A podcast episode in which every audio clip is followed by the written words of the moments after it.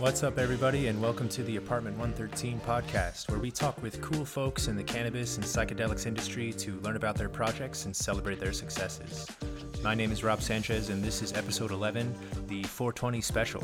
We're joined today by the managing director of Ganjier and master of connoisseurship, Derek Gilman. Derek offers some valuable insight on cannabis culture, connoisseurship, and community. Learn more about the Ganjier program at ganjier.com that's G A N J I E R dot com. Enjoy the show and happy 420.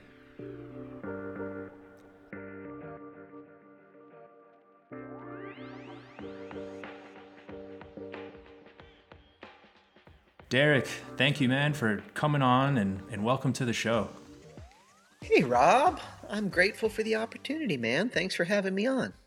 Yeah, I think it's uh, it's definitely a conversation uh, in the making, as we'll explain here. I'm happy to connect with you and and talk about connoisseurship and Ganjier and just the cannabis industry overall. It's been a a fun year.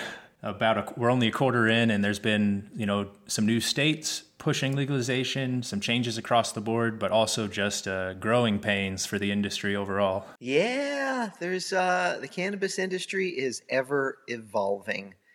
You know, as old as uh, as cannabis is, and as long as people have been consuming it, we had that hundred year kind of pause button through prohibition, and uh, as a result, it's it's uh, it's an industry still trying to find its legs in many ways. Yeah, the hundred years of stigma really takes a long time to clear away. It's not as simple as changing the rec laws or changing a few like governmental perspectives. It's kind of embedded in society. Yeah, stigma stigma I think mostly rests with the older generations that were subjected to the propaganda you know whether it be the reefer madness yeah my grandparents that were subjected to reefer madness or my generation that got put through you know that had to tolerate the Reagan administration and the DARE program that Nancy rolled out, um, it seems that the war on drugs um, is finally starting to diminish. And I think you know, like there's a lot of a lot of a lot of the younger folks today. yeah. but there's a lot of younger people that look at cannabis and they like roll their eyes, you know, and like, are you kidding me? that we would have had such a like a, a, societal argument over the last few decades over it just a, on a substance similar to alcohol or similar to other more therapeutic things than alcohol even bringing some benefits yeah absolutely uh, you so know, you I mean, look at caffeine okay True. caffeine is an incredibly powerful drug you know, if you ever want to see how powerful caffeine is, just look at the line outside of Starbucks. You see all these people first thing in the morning. Everybody's in the line, head down. You know, just give me the fix. I just need the fix. Yeah, yeah. And then our our legislation around caffeine is slim to none uh, across the board. You know, it, it'd be crazy if you could see really which coffee plant your coffee came from. You know, the the package tag and the metric uh, tracking we have for cannabis, if that were around for coffee or for like a bowl of cereal, the back all the back of the box would be an audit log and yeah, text. those products would be a lot more expensive, and it would take a lot longer for them to get to you because the supply chain would be all screwed up as well. oh yeah, over regulation is never good. You know, right. I mean, we could turn a black we could turn a black market for tomatoes if we wanted to. If we started over regulating tomatoes, hey, if you need to get a underground ketchup and salsa market started, maybe that's a, we could talk about that after the episode. But yeah, yeah, I think that harkens to the the tomato model that Ed Rosenthal is, has talked about, where you know the the proper legislation and regulations for cannabis is similar to tomato plants. You know, you can can grow them if you want, or you can buy them or buy products made out of them. That kind of frees the um, the the playing field there without having to fall in line and and pay your dues as heavily. Yeah, yeah. Stigmas are easing. Restrictions will ease over time as well.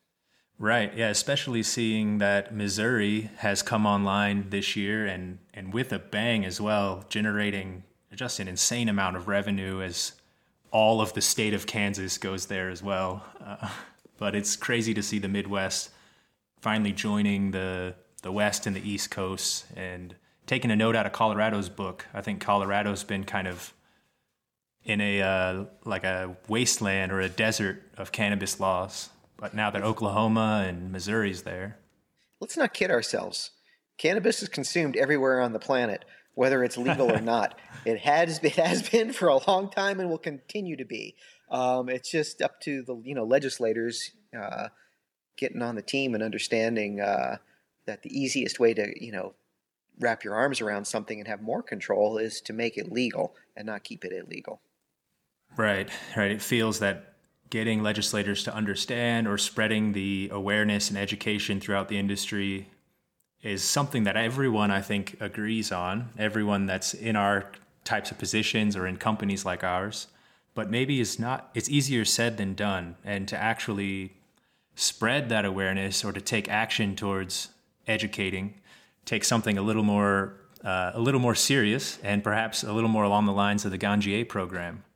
Um, yeah, you know, and, and Ganjier is certainly less about uh, political advocacy uh, and more about um, the fun stuff about cannabis. The passion and the love there. It's more about how cannabis um, interacts with our senses. What makes cannabis desirable? The aroma, the flavor, the experience it imparts on us. That's more what Ganjier is about you know, in training people to uh, to be able to help and guide others in their choices to make sure they make the uh, the decisions that align with their goals. Right, and being able to appreciate the plant as more than a commodity or more than a like a utility, but those nuances, like the different appear, appearance, aroma, and flavors you can get, I think serve to to deepen the experience overall. You know, you can take kind of that initial level of connoisseurship for any cannabis consumer. And after a little bit of conversation around, you know, aroma effects, you can see them start to take the next steps down and kind of find that um, almost like I hate to say pretentious, but it's like a there's something about connoisseurship where you know a lot about whatever it is you're rating, whether it be books or wine or cigars, that you have that confidence to tell good flower from bad flower or a nice aroma from a poor one. And it seems like the more you're the more you talk about it and start thinking about it the more that it feels more natural to really break the product down i think before the ganjier program i was aware of some of the aroma and flavors but i had not looked too much at the real differences in effects i definitely knew the you know sedative versus a little more upper but really trying to diagnose how those effects come on. I think for me that it always feels like they're kind of creeping up like over the over the top of my head or kind of down from my eyes. I can't explain it quite, but it's been a, a good experience trying to decipher that or even put words on a feeling that uh, I just sort of accepted before. Ultimately, Rob, it comes down to more than just getting high. Okay? Indeed. it's more than just getting high. You know, it's no different than you know the beer market. You could like turn the clock back to the 1970s, and it was all just about getting drunk. Okay, the the flavor really wasn't something that people were paying a whole lot of attention to.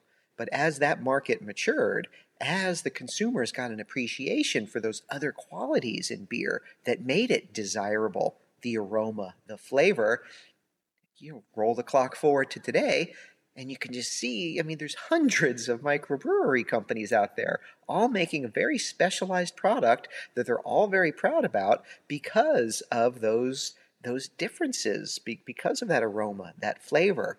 Um, right. So it's only a matter of time before the you know the cannabis market begins to mature and evolve, um, and we're already beginning to see some of the signs of that. We're seeing it we're seeing the conversation shift from what's the THC content to, oh, what's the terpene content? Right? That conversation really wasn't happening much outside of some very tight circles a few years ago. Um, and now that conversation is moving more and more into the forefront. Yeah, just we're biting off little pieces of that entourage effect, huh? To focus on as a as an industry, and probably none of them are the right one to to focus exclusively on. Cannabis is very unique in that it has so many psychoactive and non-psychoactive compounds, but the consumer and like a from an outside cannabis perspective, I think needs to take things kind of incrementally. You can't just throw them in that pool of the entourage effect and it's harder to it's harder to describe if you don't have something to hang your hat on, which I think the industry tried to use THC percentage and CBD first. And I think California now shows the terp percentage on their labels in the state, um, at least the overall, and so does Missouri and a few others. So connoisseurship begins with awareness of these differences. It then moves into an appreciation for these differences. And then ultimately it moves to how do I maximize these differences? How do I achieve the best flavor in the cannabis? Either through the tools that I'm using in the consumption, the methods that I'm using, the techniques that I'm using through the consumption. Right. So even the quality of the product itself isn't the end all be all of connoisseurship. It comes down to the ritual and the process, the the tools and consumption methods, the the grinder or the mill that you use, and so on. Absolutely. Um, yeah, I'm a nut when it comes to the tools. I my grinder, since you mentioned grinder, I use a stainless steel grinder. Um, I'm not a fan of the aluminum grinders. Um, we know aluminum shavings aren't healthy uh, yes. to get into your system, uh, especially you know for the nervous system. So that said, um, yeah, I use a stainless steel grinder. The thing weighs about like two and a half pounds. Anytime somebody goes to pick it up, it's like whoa. They're surprised at first, huh? yeah. yeah. The little shout out to Flower Mill. I've been using one of those for a little while, mm-hmm. um, which uses a milled top instead of teeth, so that it it breaks the flower down with without cutting so much and without kind of letting some of those volatile terpenes free. I think there's some testing that needs to be done there to really make that claim, but I'm enjoying it, and it definitely has that heft to it that uh, it's it it feels nice when you're reaching for it in the ritual and you're using it on the in the workspace or on your tray or lap. And I have seen a few of those mills around. Um, do you find yourself having to clean it more or less often? I will say that if the flower is particularly sticky, uh, which it is in many cases, there's a good deal of cleaning on the top of the mill that needs to be done, like with a toothbrush or something a little more than than you'd have to just pick out of a um, a tooth grinder. So I think the weighing one versus the other is maybe not the right conversation. I think they're probably doing the same uh, the same job with slightly different form factor and kind of experience around it. Do you find you get a, a finer or coarser material that, that comes out of that? Yeah, that's a good question. the The mill here has a different size um, milling plates, so you mm-hmm. could put smaller or larger ones. I will say it seems more consistent, but I should do a side by side with the old uh, Sharpstone and and take a look. So you can customize um, the coarseness of the grind with that based on the plates that you're using. That's interesting. Yeah, yeah. I, so I tend to prefer a coarser grind. Um, I find that um, the larger, the, those larger pieces tend to preserve the um, flavor a bit more versus something that's been very finely ground. Um, you know, I tend to smoke joints, and uh, as you know, as you're smoking a joint, you've got the heat, you know, right there at the uh, at the cherry, and that, that hot smoke and air is being drawn through on each hit. And um, I find with the more finely ground material that um, you tend to get more of a pre vaporization occurring um, throughout mm. that material before. Oh, so the first few hits you pull are kind of dragging all the flavor right away. Well, it, I find it that happens more so with finely ground versus coarse ground, and that's just in my own personal experience. Yeah. You know, because obviously with that coarser ground material, maybe you get some hot air and smoke going around the the, the outside of those chunks, but it's not going to penetrate the the core of those little chunks until they've been combusted, and then it opens up the little the flavor that's kind of right residing within. That's Right. that's my theory anyway.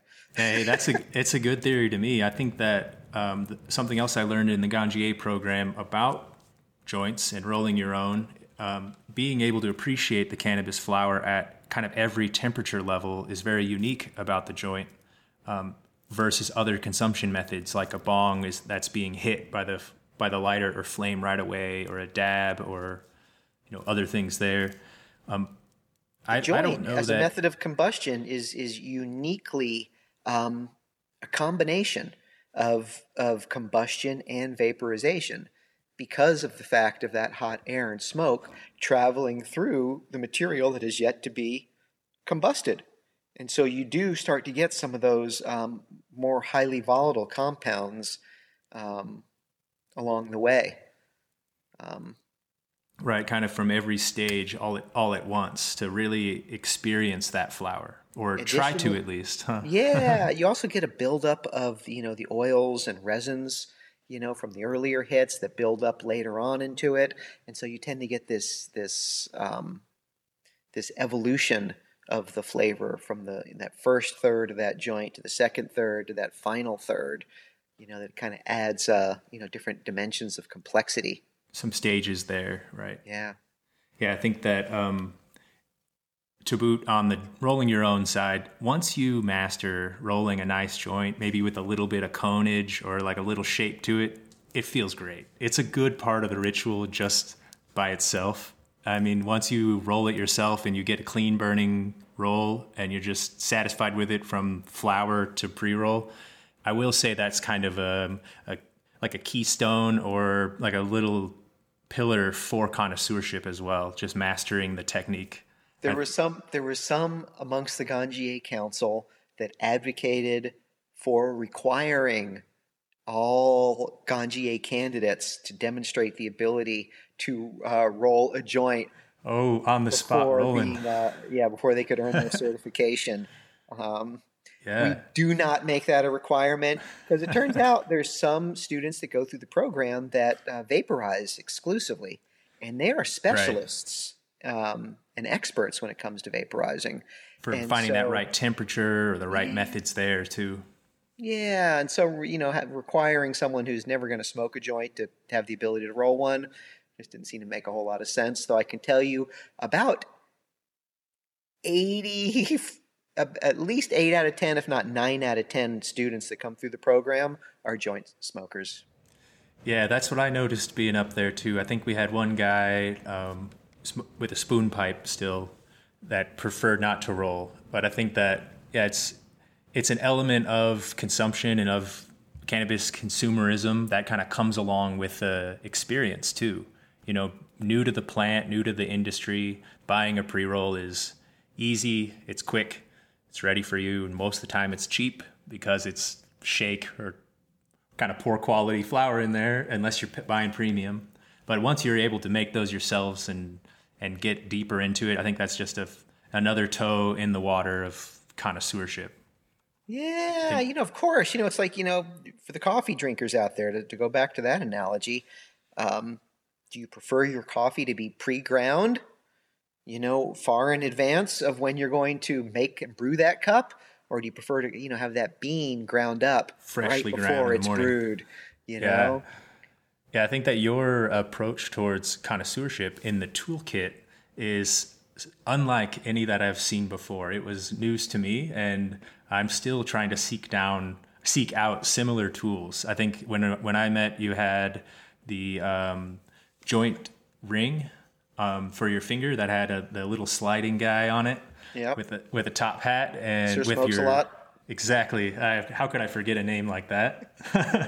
so yeah, Sir smokes a lot, riding on the little uh, joint clip on your ring, and um, I saw your golden tray as well, and and more. How did you fall into this kind of way of bringing back antique smoking devices and and tools into the more modern cannabis realm?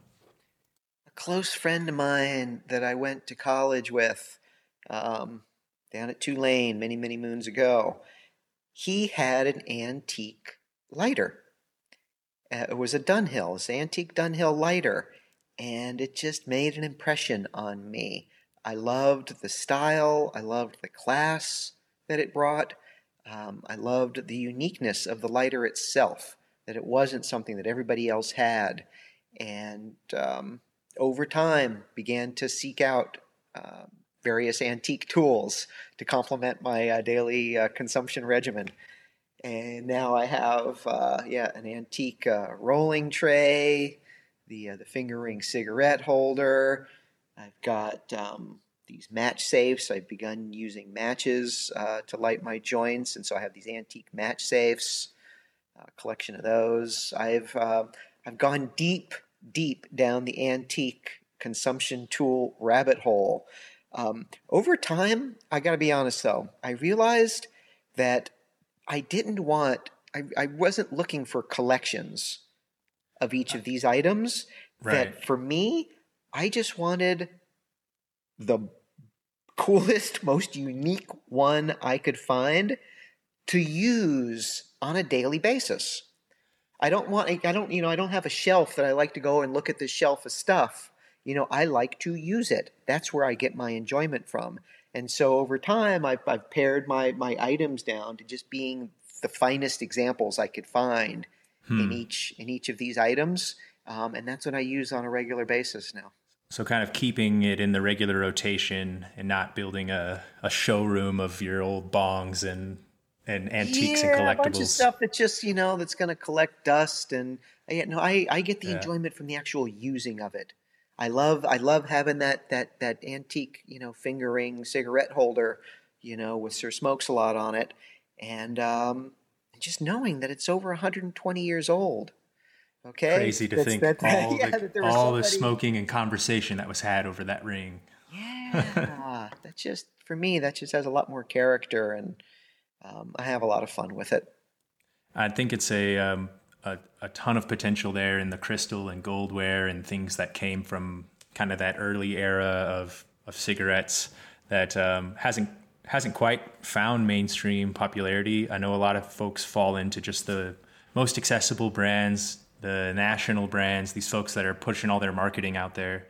It can be rewarding or intrinsic by itself just to find something on your own, or like you mentioned, to know that you have something unique or that's that's rare in the room.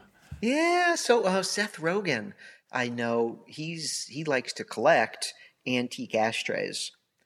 Ah, That's nice. that's one of the things he's into, and um, he went on to develop, you know, that Houseplant uh, company that makes some what they call connoisseur level tools, um, and they are they're they they are a step up from the average tool.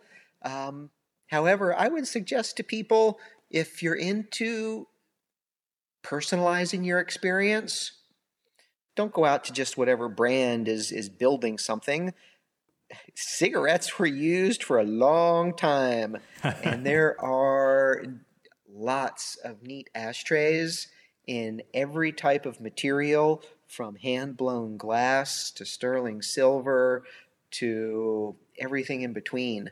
Um, you know, ashtrays, the, the, the cigarette holders, cigarette cases, various lighters. Why use that, that Bic lighter with that shitty fuel that they put in there when you can go and get yourself some neat older antique lighter? And there's lots of them out there in, in every budget. Okay, uh, you don't need a lot of money to, to get yourself a cool antique lighter. And now you could fill it up with some high grade filtered butane, and all of a sudden now you're getting tastier hits because you're not using that cheap fuel anymore. Yeah, so it's the, the the conversation isn't always about smoking more as a connoisseur. It's actually about smoking better, huh? or smoking or getting more out of that smoke from from your side.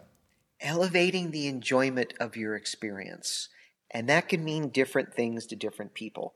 For me, I get enjoyment from handling the antique tools and using them. I get enjoyment from working on my techniques and methods to improve um, the flavor, maximize the flavor that I'm getting. And perhaps that's everything from, you know, toasting my joint to light it rather than drawing the flame in, okay, Yes. which could which could contaminate the flavor of the joint. So I toast it uh, to help preserve some flavor, um, and then I take light puffs on that joint because I don't want to draw in too much heat from that cherry, as I, mem- as I mentioned earlier, because it'll pre-vaporize a lot of those flavors. You could draw real hard on those first couple hits and get a couple of really tasty hits, but the balance of that joint will have lost its flavor because you pulled it out too soon. It's gonna be pretty harsh the rest of the ride. Yeah. Yeah, I think that it's it's an interesting thing to point out there as well that the connoisseurship, even with the tools side, it's at every price level, and it, it- with cannabis products too, there's a way to appreciate quality. Really, at any at any bracket, it's not something that's reserved for like premiumization or for top shelf products only. I think having connoisseurship or having that mindset around your products at any level and maybe products in any industry is uh, approachable. It's or possible. There's value propositions everywhere, and then it depends on what kind of uh, you know what kind of uh, researcher you are, because there's lots of different places to acquire things. Um, and so, if you're if you're really into hunting stuff down, you can find exactly what you're looking for, and usually, you know, find it at the price that you can afford as well. Right, right. And man, as soon as we can sell or as soon as products can move across state borders, there will be a whole nother realm of connoisseurship and hunting things down. I can't imagine the being able to say, okay, I want to find this like Durban poison from Humboldt County, like outdoor grown. And I also want to get something from, you know, Florida, like some triangle kush, like down in, in its homeland and be like smoking those on the same tray or, you know, appreciating both those those terroirs or those differences in their cultivars. How about when that- the international markets open up?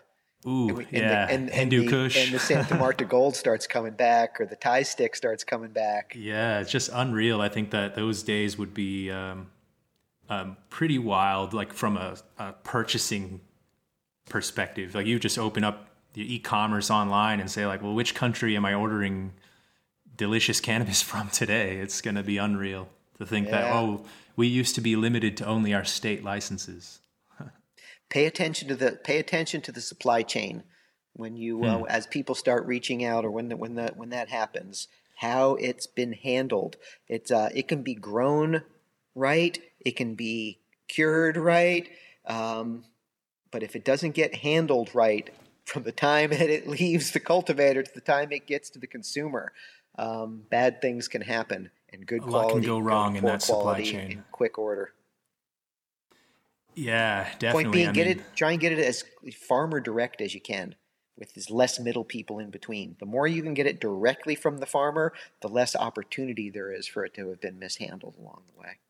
right for mistakes or poor poor treatment with storage light temperature everything everything in between can impact those those delicious trichome heads that Oh yeah. y- you want intact on your sample or on your flower well what do you, what do you say we light up here today um, we're dropping this as a 420 episode i think we can we can consume a little bit and maybe burn one here and talk shop with the listeners a little bit more Let's do it. Let's do it.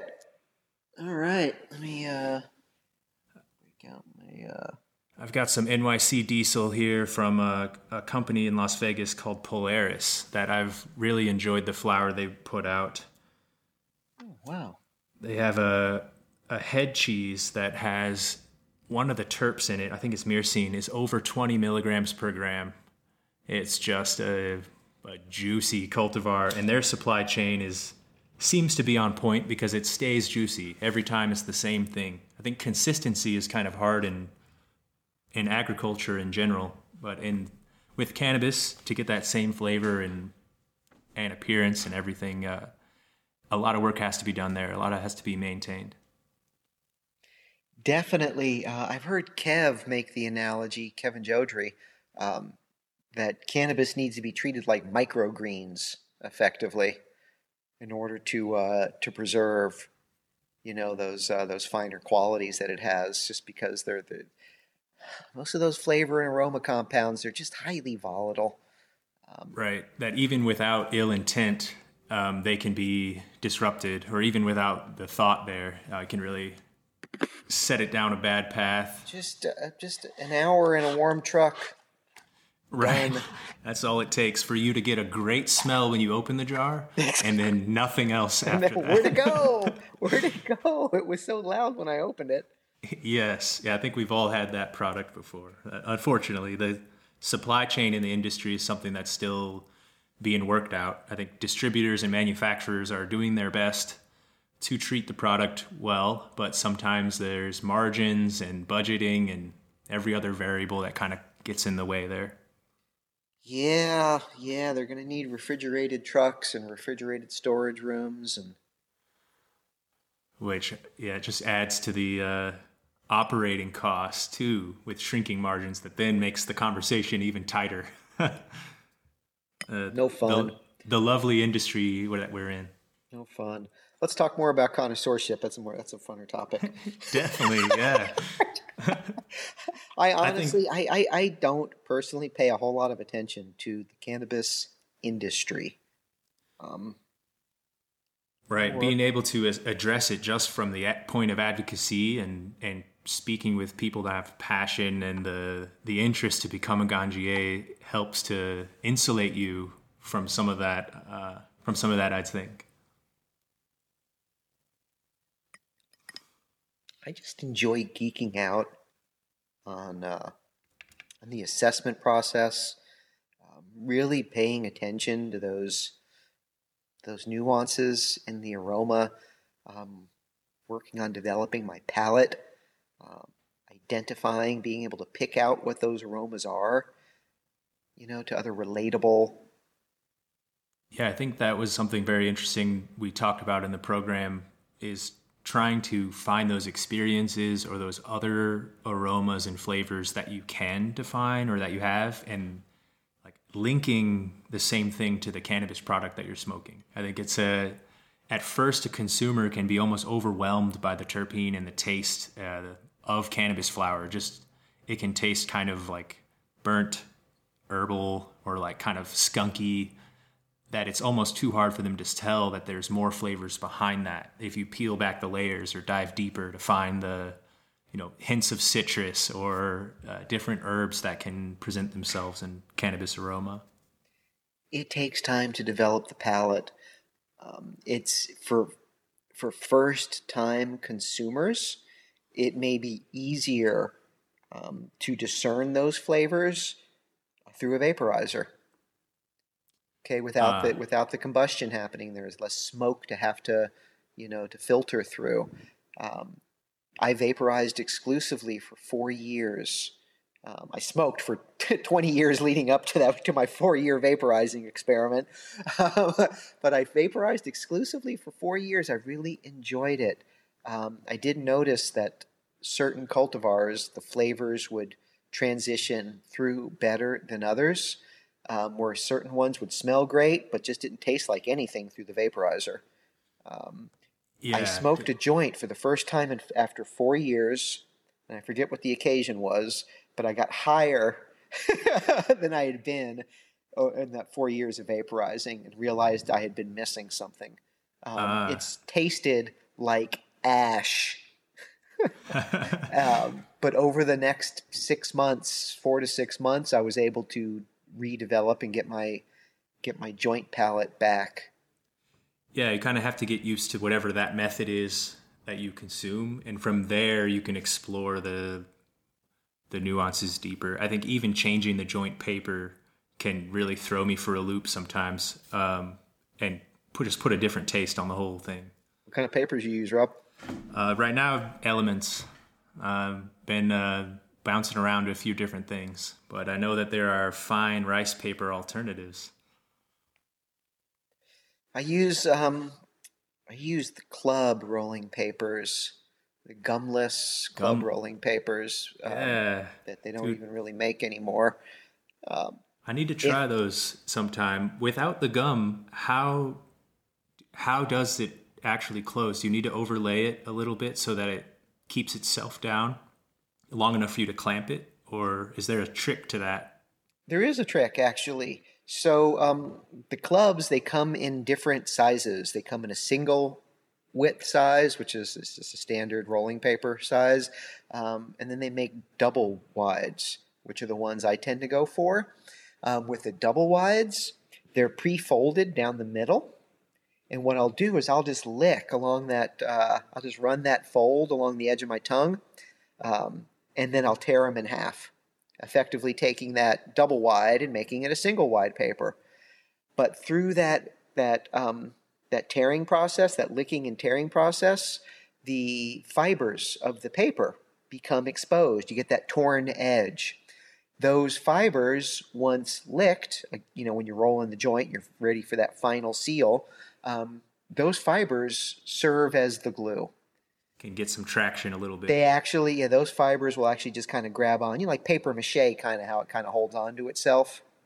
Yeah, yeah, that is a good that is good advice. I should I need to try that again. I think the my first one was just coming undone as I was, you know, as I'm lighting it, as I'm. So the thing you have to tear it. Um, and I, what I learned is it it helps to moisten before you tear. You get more fibers that kind of come up um, through that process as well, as opposed to just tearing it. Um, on the single wide ones, you got to fold down that top edge just ever so slightly and then you just run that edge along your tongue, and then you can tear that tiny little strip off the top, and then still get that torn that right. torn edge. Still get that rough piece. Yeah. Yep, that's nice. the trick. Hey, I'll, I'll try them next time. But you said clubs are not made, or they're hard to track down. They stopped making them. Yeah, so um, you can go on eBay and find old stock. Buy them up now, man.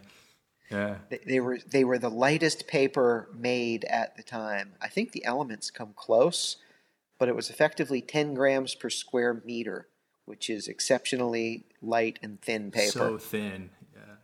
Yeah. I think my uh, my daily driver actually is a vaporizer uh, the, with the Puffco. I tend to smoke concentrates, like on the preferring solventless, but they're hard to find in Las Vegas. But right. I, I definitely appreciate that the different palette you get from combustion and vaporization, though. I think there's something about the the the joint as it burns down, as that complete flavor comes. That's just a different experience than that clean, quick vaporizer hit, which is sometimes preferable as well, or that one burst of flavor versus the longer run. Yeah, and the effects themselves tend to be different too. Yeah, I can I can see a lot of that. Uh, the more sedative effects, I think, come in a little bit more in the joint, a little bit more in the blunt or the combustion side, mm-hmm. versus maybe a headier run on the vape. Agreed. So, did you always smoke, Derek, all the way from your like early teenage years, or what? Did you start consuming cannabis in college? Um, so cannabis was in my bloodstream before I exited the womb. my parents were a couple of hippies, and there was cannabis smoke in the air the entire time my mom was pregnant. Um, some of my Born earliest memories are being in a darkened living room with my folks and their friends sitting in a smoke circle, as the hippies used to like to do back in the day, and being just a link in the chain, making sure that that roach got over to the next person. And I wasn't pulling off a hit, you know, when I was five years old, but I was just passing it along. Um, so cannabis was always yeah. around. Um, I came, I came home from school in the third grade one day, and there was hay bale size bales of cannabis weed there was four of them. I remember four hay bales in the house when I came home from school that day. Oh man. Um, yeah. Um, that okay. said, I didn't try cannabis until my sophomore year of high school, which at the time was a bit later than many of my uh, my friends. Oh wow! Yeah, it just didn't. Uh, do you think having it so open or kind of so available made it less of a forbidden fruit kind of effect for you? Exactly. It, it just wasn't taboo in my household. Um, my parents weren't the most motivated um, individuals or. Uh, and so I, it was, it was one of those, hey, I don't want to be like them sort of situations. Yeah, no, that makes sense. I think. Uh, yeah, I love my parents, and they were great, and they were always very good to me. Don't get me wrong, but I had I had higher ambitions. yeah, dude, definitely, definitely up to some ambitious work now. You know, pushing pushing connoisseurship and uh, ushering some cannabis advocates forward. How was it to go about designing the assessment protocol or figuring out a way to take this abstract idea of quality flower relatively and find those concrete points and working into the assessment? I'm coming, you well, I did a lot of research. You know, fortunately, we had um, each of these other gustatory based industries from which we could, you know, draw knowledge and inspiration from coffee, wine, chocolate, cheese, cigars. Um, each of these industries have trained professionals um, and their own assessment protocols for quantifying the quality of each of those products.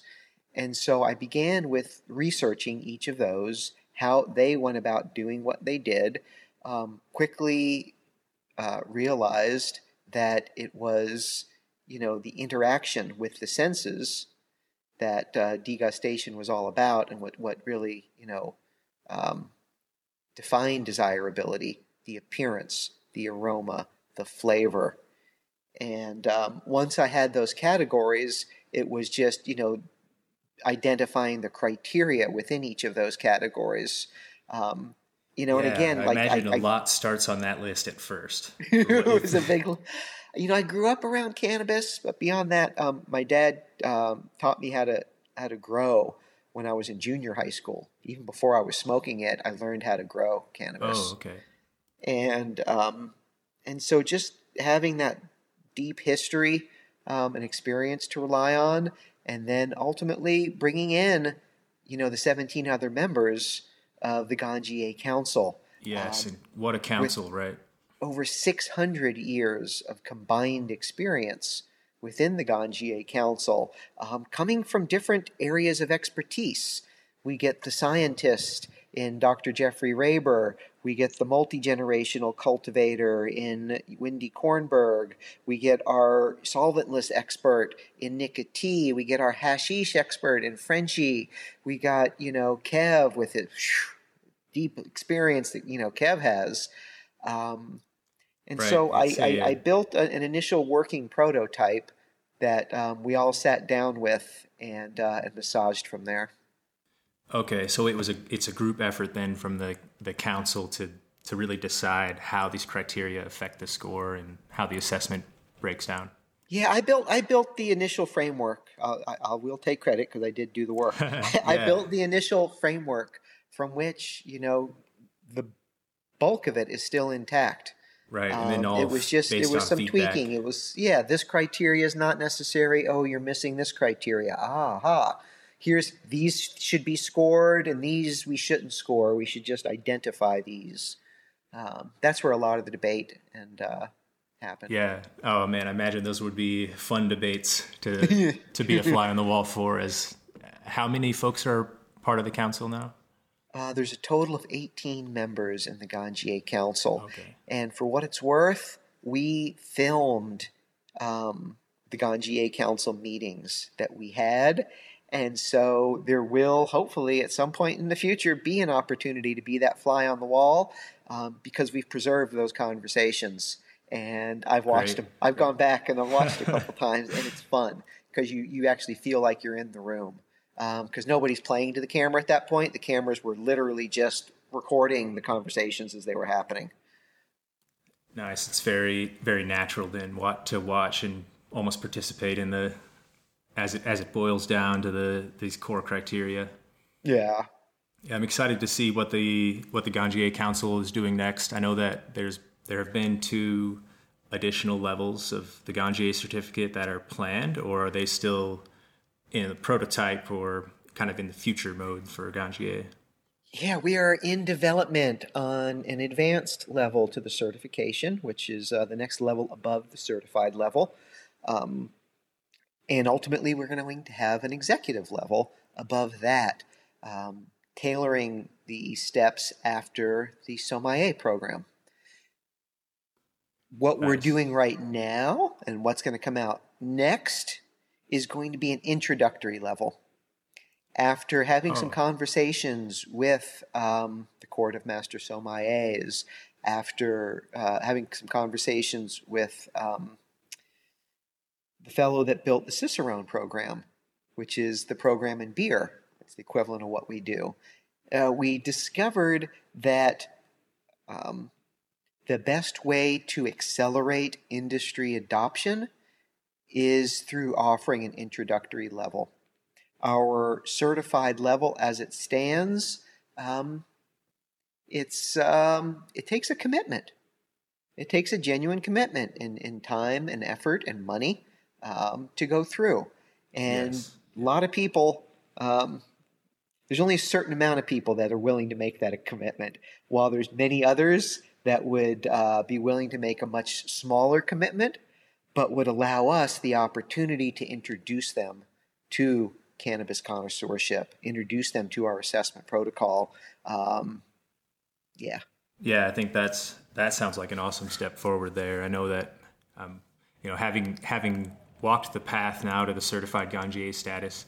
It was a it was an endeavor doing the studying before, you know, making sure to to pass that test with flying colors and and be ready to assess flower live. I think it was a wonderful experience and something that I, you know, I, really appreciate and am happy that I did. But I can see that having an introductory level could definitely help push the um, push the fronts and the knowledge and just awareness as well about the program. Um, I think that's awesome. And yeah, dude, I just I'm happy that you came back on. I think we can tell the story here of the original first episode of Apartment 113, uh, the the lost episode. Or when I first had the podcast started, Derek here was my first guest, and we recorded a wonderful episode talking all about connoisseurship and the Ganjier program. That went south as my voice was not recorded through the whole thing.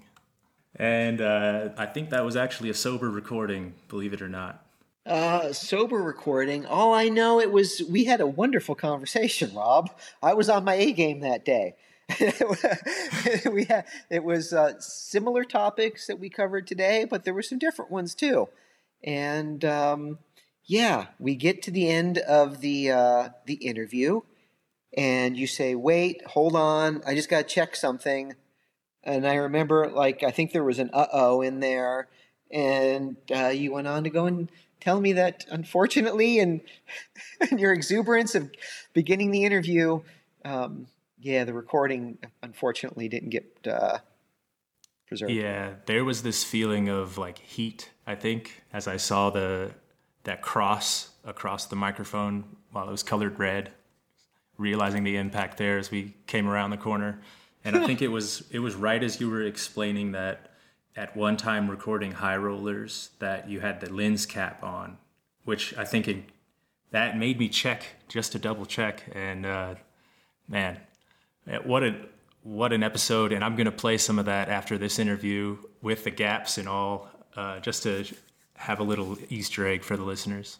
Yeah, cool. That would be fun. But great, man. Yeah, thank you for coming on the show. And uh, where can folks find out more about you and the Ganjier Council and Ganjier program? Quite simply, you can go to ganjier.com. That's G A N J I E R.com um, for more info about the Ganjier program.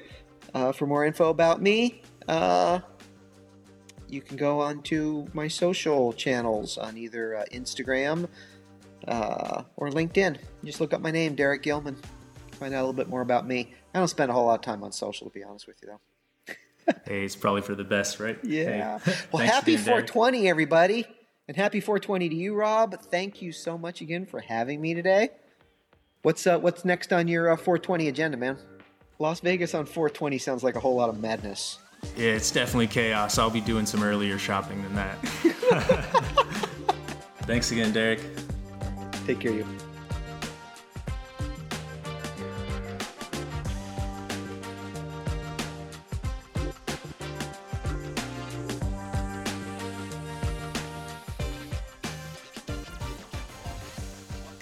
Thank you for listening to the Apartment 113 podcast. For more information about the show and our range of services, visit apt113.com. We offer cannabis operations consulting, agile product management, and connoisseurship services. With over a decade of experience in the cannabis industry, Apartment 113 is here to help.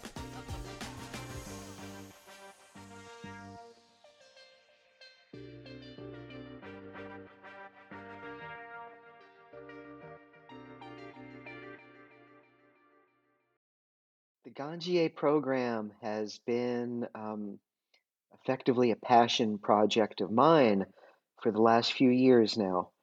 And um, genuinely pleased to see the recognition that it's received, um, and frankly, the success that we've had. Um, you know, training people to become certified ganjiers. Um, and you know, for me, the measure of success is is hearing the feedback from the graduates that have gone through the program, from the students that have gone through the program, um, and just hearing time after time how we met and or exceeded their expectations um, when they initially signed on for the program. So it's it's it's been very gratifying. We weren't exactly sure how it would be accepted. In all honesty, Rob, um, you know, we we reached out to each of the members of the Ganjier Council, um, told them what our idea and plans were, um, and each of them understood what we were hoping to achieve. And um, the question then was could we build what we were setting out to achieve, which was rather ambitious? Um, and then ultimately, would people would would would, would people uh, sign on, you know, to become part of this program? Um, that you know, before we really started, you know, pushing our marketing campaign, many people didn't even know what the word ganjier was or how to say it. Yeah, you know, that was that was really one of the driving motivations um, behind assembling the Ganjier Council um, was actually twofold. Um, was to bring in experts in um, with various skill sets and areas of expertise to you know paint this well-rounded curriculum uh, canvas that we were looking to put together, um, but also to identify um, well-known, well-respected individuals within the cannabis community and cannabis industry that could um, not only endorse but ultimately validate um, the curriculum that we had put together. Seed to smoke. We're beyond sales, seed to smoke, because as you know, the, the course also uh, covers connoisseurship uh, as the extracurricular course, uh, you know, in the program. Um, you know, effective. What's been on my lately? Um, I'm happy to say I've begun harvesting some of my plants for this season and uh, have just begun sampling um, the Cherry West was the first plant to come down this year. Uh, you know, Freeborn Selections, Genetics, Mean Gene from Mendocino, whom I absolutely uh, love. And um, yeah, I grew out his Cherry West this year, which did phenomenal in my new environment up here in southern Humboldt. And um, it's been some super tasty smoke so far. Um, just this really incredibly deep and rich um, cherry uh, aroma that just directly translates through to the palate and to the flavor. Um, it's been a lot of fun, and it's got this this incredibly greasy, um, tactile quality to it, which makes it interesting to kind of roll. You know, because you go to roll it up, it doesn't really want to stick together so much.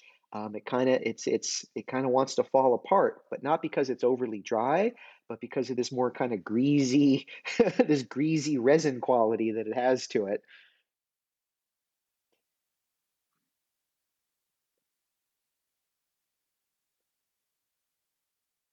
The tuck and the tuck and roll. Yeah, the tuck and roll is tricky. Um, I'll tell you something really interesting I noticed. Uh, the first joint I rolled with this Cherry West, Um, I had finished it up and I was letting it sit, you know, to dry for a minute.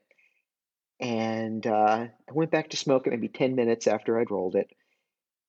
And I had noticed the paper had become had begun turning translucent, had gone from this opaque white paper to this translucent paper where I could completely see all the, you know, the cannabis inside, the color of the cannabis inside. It had made like, again, that greasy, it was like oil had been applied to the paper.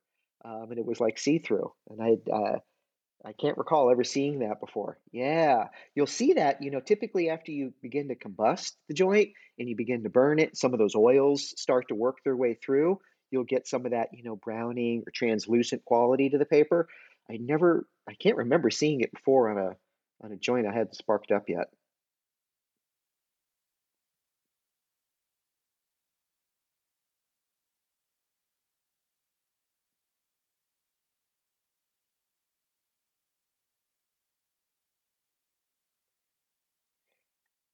I'll explain why it's my preferred method, as well as uh, as well as the preferred method of nearly every person on the council, um, save well Nikki Lastreto, um, Swami's partner in uh, Swami Select. Um, Nikki, unfortunately, uh, was diagnosed with COPD, the early stages of COPD, a few years back. And after a lifetime of the joint being her preferred method of consumption, um, her hand was forced and she actually uh, converted over to vaporizing. Um, but be,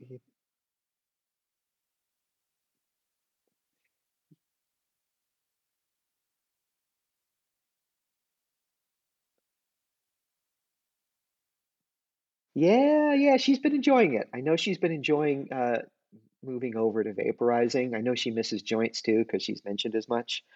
Um, but to answer your question, um, the the joint, um, unlike any other method of uh, inhalation of cannabis flower, is uniquely not only a method of combustion. Obviously, you know we're lighting that thing, um, but the joint also serves as um, as a vaporization tool as well. Um, and effectively, each hit that you take from a joint is is some of that combusted material, that smoke. Um, but the heat, you know, just to the inside of that cherry, that hot air, that hot smoke being drawn through the rest of the joint, um, depending on how long you're pulling in any given hit, depending on how much, how intense you're pulling, how strongly you're pulling in any given hit, um, can affect the level of vaporization on the balance of that joint and how much of that flower vapes out, you know, before it's even combusted. Uh,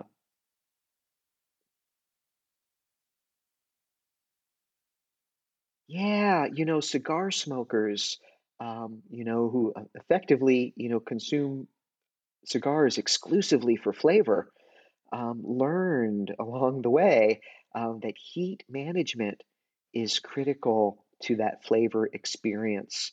Um, you know, the the cigar, you know, being you know rolled in the paper and having that cherry at one end and having the other material on the other end of the cherry, and you know, is similar to the joint in that sense. And so um, they're exceptionally careful with um, the heat source that they use, uh, the method of igniting that cigar, um, and then the method of smoking that cigar. Again, how strong they pull, how long they pull on any given hit. Um, you know, in short, you know, you, you want to take, you know, light, you want to take light, short puffs um, as opposed to long, hard draws.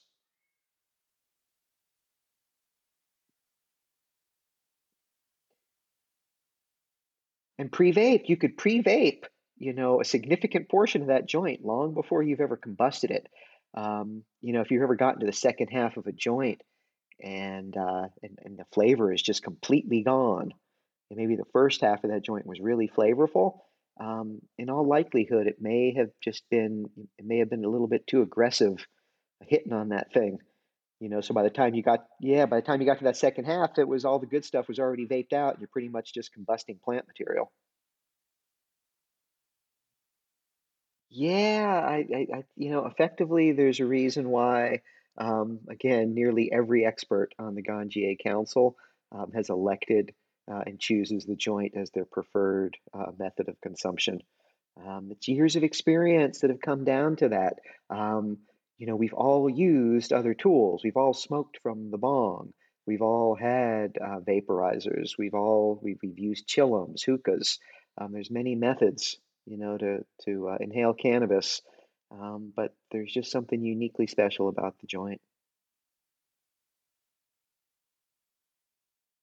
I haven't done the fumigation tent method yet myself. No, we've all. I guess we. I guess hotboxing is a form of that, right? it's all an evolution.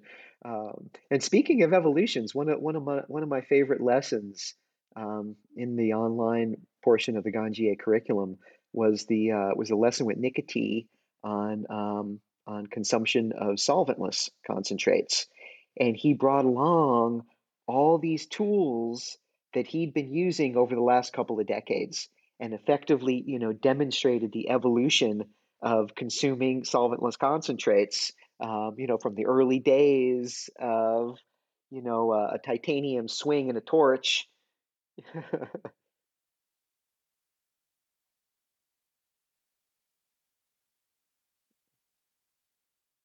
Well, yeah, now you can have a little rig, uh, you know, and you're pushing a button and it's just going to heat up right to whatever temperature setting you set it to, and and you're good to go. Uh, there's there's plenty of believe me, there's there's plenty of uh, uh, hash aficionados uh, with with scars on their forearms and fingers and hands for playing with those torches, man. Yeah.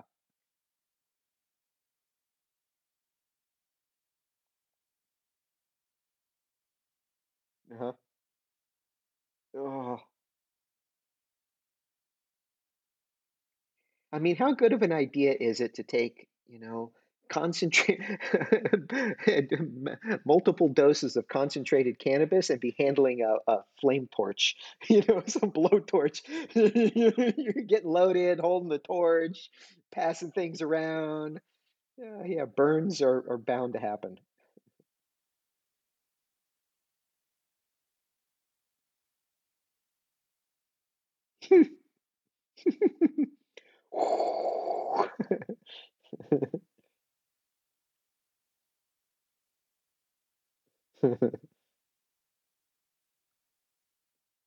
I think your typical soccer mom is gonna lean towards the vape pen over the blowtorch device.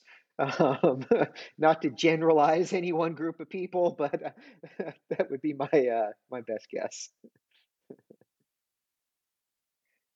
I believe connoisseurship is um, just beginning to gain greater awareness to a larger segment of the cannabis consuming public.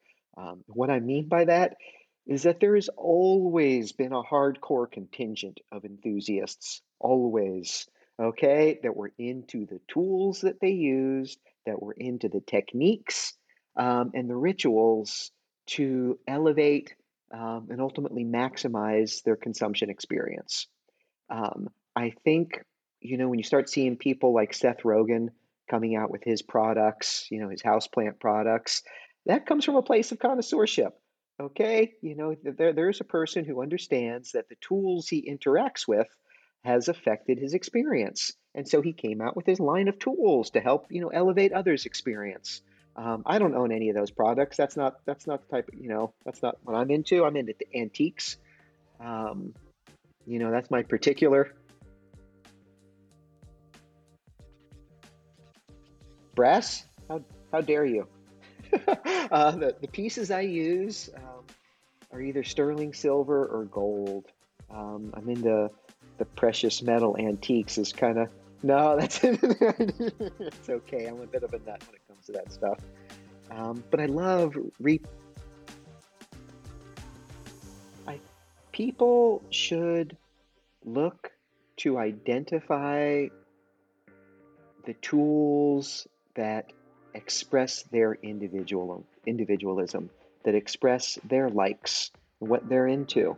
Um, I'm into you know, antiques, really cool antique smoking tools.